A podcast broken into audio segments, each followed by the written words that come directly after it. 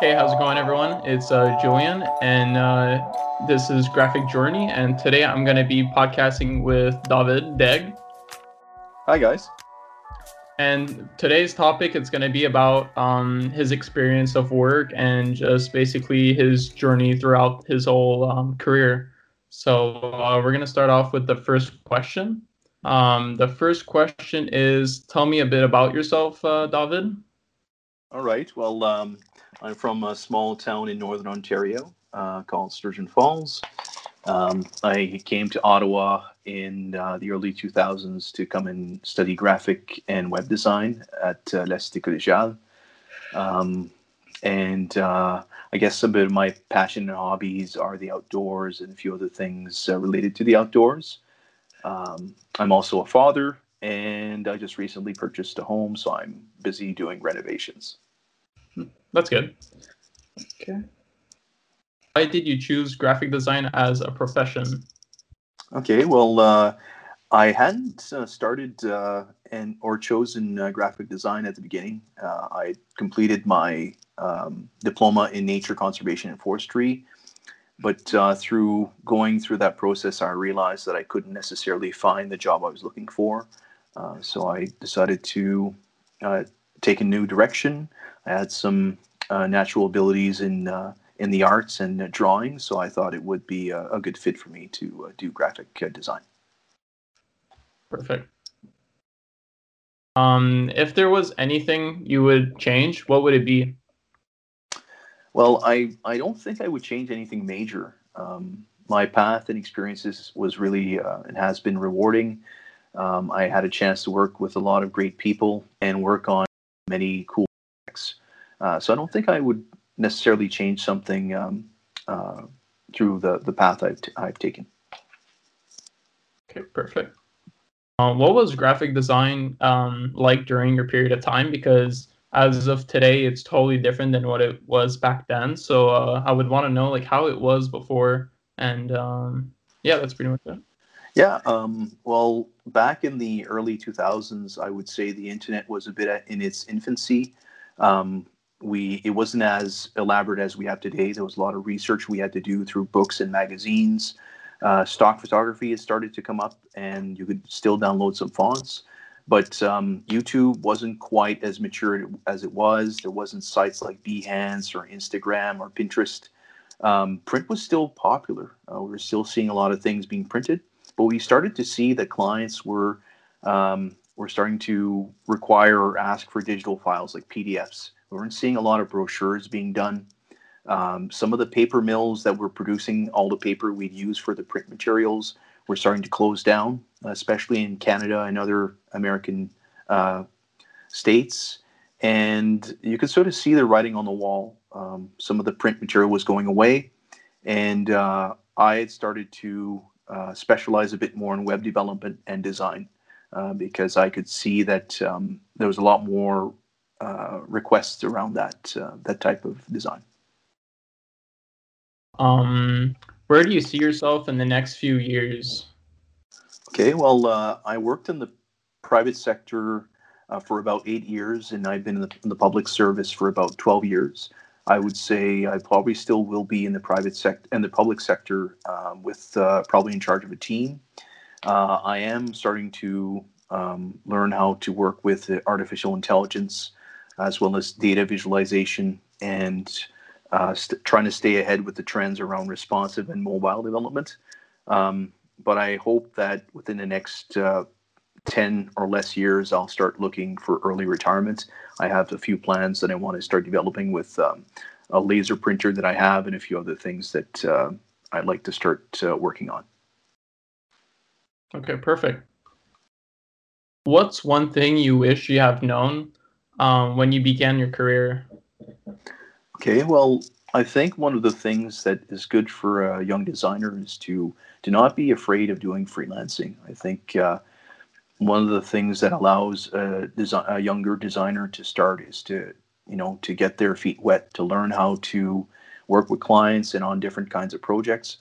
But one of the things that I think I'd recommend is um, that uh, you know, you don't necessarily have to accept all the projects that you that are pushed your way by new clients, um, especially if they don't necessarily recognize your talents or your time. Uh, and if you do move ahead with freelancing, you know, you have to make sure to negotiate your price. Uh, there's nothing wrong also of asking a 50% deposit. Um, it shows that the client is more serious. Uh, and also doing pro bono work. That's when you do work for free, uh, essentially. It allows you to explore and to do more creative work. Um, but just make sure if you're doing pro bono work that uh, they aren't necessarily taking advantage of uh, you or your time. Mm-hmm, for sure. And you also have to be uh, really professional about it. So. That's right. What advice would you give to someone wanting to pursue a career similar to your to yours? Okay, well, um, to start off, it's it, you know it's not necessarily an easy job. Um, one of the things that makes it a bit more of a challenge is you have to deal with a lot of opinions. You know, people uh, tend to value and to believe they understand design and, and color and photos uh, and you have to be ready to you know take on some criticism. Um, it's not always constructive, so that I think that's one of the things that you have to be ready to take. Um, if you're also a good designer, you're always going to be in a bit of an eternal battle for perfection. Um, I find I've never always been truly satisfied with the work I've done, even though um, I'm still proud of the work. Um, and you also want to stay open. So if you're doing something and somebody gives you feedback, you have to be open to realize, okay, you know, maybe what they've said is is uh, makes sense, and maybe I need to change direction a bit. But that comes down to being confident. Um, it's okay to, um, you know, to, to to to have a certain position, but um, you know, at some point you need to make a, a decision, and it's good to be confident. Mm-hmm. Everyone else's opinions also like matter. So like, yeah. because uh, when I when I'm in class, I usually ask my friends, you know, like. Uh, if they uh, what's their advice on one of my projects and sometimes they, they give like uh, really helpful advice and i just take it and it makes the project even better so yeah yeah that's that's correct what are the best resources that have helped you along the way well to tell you honestly i would say uh, the internet plain and simple um, I think there's a lot of things you can learn from watching, and it's going to sound uh, funny, but l- looking at YouTube, understanding how to do something in Illustrator or Photoshop, or even just uh, documentaries on design or or um, or podcasts that are announcing certain things. Um, you can also look at Behance, Instagram, and now there's Dribbble. Uh, there's also been Pinterest. Uh, now on the internet, you can get many fonts for free. There's a lot of free stock photography, even video. Uh, there's a lot of leading edge designers that are sharing what they're doing um, and also start to explore and, and to, um, to play around with responsive websites and try and stay ahead of the trends. Uh, I think those are those would be the fundamentals. Mm-hmm. And you, you also can't like inspire yourself too much from others. You know, you gotta still um, show your style and show you know your work. So that's right. Mm-hmm who are the three people who have uh, been the most influential to you? Well, I'd have to say over the years, I, I definitely respect and appreciate the creative work from Stephen Sagmeister uh, and Michael Schwab. I think that's how you pronounce his name. And a number of typographies like uh, Jonathan Hoefler, Erik Spiekermann, and Matthew uh, Carter. Um, the reason I, I appreciate the work from Stephen Sagmeister is uh, if you if designers go and check out his work, you'll see that it's very avant-garde. It's very um, it's very out there. It's very experimental. Um, I appreciate Michael Schwab's uh, Schwabi's uh, illustrative skills. Um, I like the contrast that he produces and the type that he chooses. And um, I've always been passionate about typography. So the the one the typographers I meant typographers I mentioned are are extremely good. Uh, you'll probably end up using some of their fonts uh, when you're doing the projects you're doing. Mm-hmm. That's good. Okay, so uh, what kind of designer are you? Are you an illustrator? Are you a web designer? Are you a typography um, designer? Like, okay, well, I, I believe I've got a varied scope of experience. Um, I find that I do have a specialization for logo design as well as stationery design, even though we don't see as many uh, stationery designs now. It's more business cards. Um, as I was saying, I I've been a web developer for over 20 years now, um, so I think that would be another strong point. And I definitely like layout design for publications like magazines and other. But um, I have to say that uh, if you were to put me um, with a bunch of designers, uh, I think my uh, logo designs would, would stand out. Perfect. Okay, so how has graphic design um, evolved? Well, I would say that uh, the design principles have not necessarily changed significantly. I think the grid and, and the alignments and the, the scale and and the balances that we see are are pretty much the same. But I think one of the things that have changed more significantly is how the information is presented and the transportability of that information. Uh, now we're seeing more designers being specialized in responsive and mobile. Uh, we're seeing a lot more motion graphics, uh, UX, social media. We're also seeing virtual and augmented reality.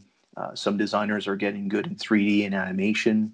Uh, we're also seeing a lot of experimental design around buildings, uh, museums, and with the advent of artificial intelligence, that's also been online for a little while. That's also going to change um, what we see. The other thing too is the software has significantly changed to do prototyping. Um, especially now, you can now do uh, 3D capabilities. Um, a lot of the design looks much more realistic. We're, we're talking about 4K, 5K monitors. The colors are more vivid. Um, and also because people have their phone on them all the time you're seeing amazing photography amazing footage um, and a lot of those resources are being created by pretty much a lot of different people and that um, i don't think that was as significant or as widespread back uh, when i started have you ever freelanced yourself and uh, how was it was it was it did you go through any difficulties um what was your experience yeah, um, well, I have to say I have, and I continue being a freelancer. Um, I enjoy the work, but I now, after 20 years of doing design, um, I pretty much select my projects and clients. Um, there's a lot of effort now with uh, clients. You know, they, they, you you you you sort of underestimate sometimes what they'll ask, and and some of them are can be a little bit pickier than uh, than you'd expect. Um, the other thing too is with the advent of uh, templates and and all these other sites like Wix and and all these um, these things they can get to. Uh, sometimes it's not necessarily valued what you do, so you have to. Um, you know, you have to work harder, and you have to make sure that um, your client is aware of the value you bring. Um, so at this time, I, I still do freelance, but it's it's much more pro bono, meaning that it's it's mostly free. Um, but uh, if I was to get a larger project, I, I would definitely consider it. Mm-hmm. Is it also hard finding um, clients when you started doing freelancing, or? Yeah, I would say it depends. Um, if you're if you if you're putting uh, if you're putting your ad on Facebook or on Kijiji or something else, uh, you will end up getting some clients that will contact you. Maybe not necessarily the, the kinds of clients you want to work with, um, it depends. Um, if you if you seek out clients on a continual basis, I think that should um, that should enable you to, to get contracts or, or projects. Uh, I, I, guess it depends. Yeah, even uh, sometimes throughout like uh, friends or family members, you know, like sometimes. Yeah, exactly. Yeah. So yeah, that's good. Okay, so now I'm going to ask you, um, do you prefer to work as a team or do you prefer just working by on your own and just basically just solo? I think I like both. Um, if it was a team context, which I'm part of now, I'd want to make sure are definitely talented, uh, they're dependable, they're creative, but more importantly that they're autonomous. Um, when you when you when you've been doing stuff for projects for about 20 years or more, um, you you want people that are able to to work on their own and to consult, um, and I think that's where the autonomy is important. When it comes to solo work, uh, I I enjoy it as well, but as long as it's still stimulating, um, I have a lot of large scale responsibilities at work now, more as a project manager uh, than a designer. But um, you know, if the work is stimulating and it's interesting and I, like doing it, then you know I, I'm good with uh, doing some solo work. Perfect.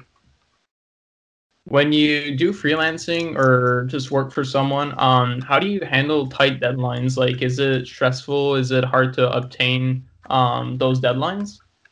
Okay, um, I would say that uh, I definitely don't like uh, deadlines, and I think I wouldn't be the only one saying that. Um, but they do need to exist. If we didn't have a deadline per se, then you know we wouldn't necessarily move forward with certain parts of the project or our full project.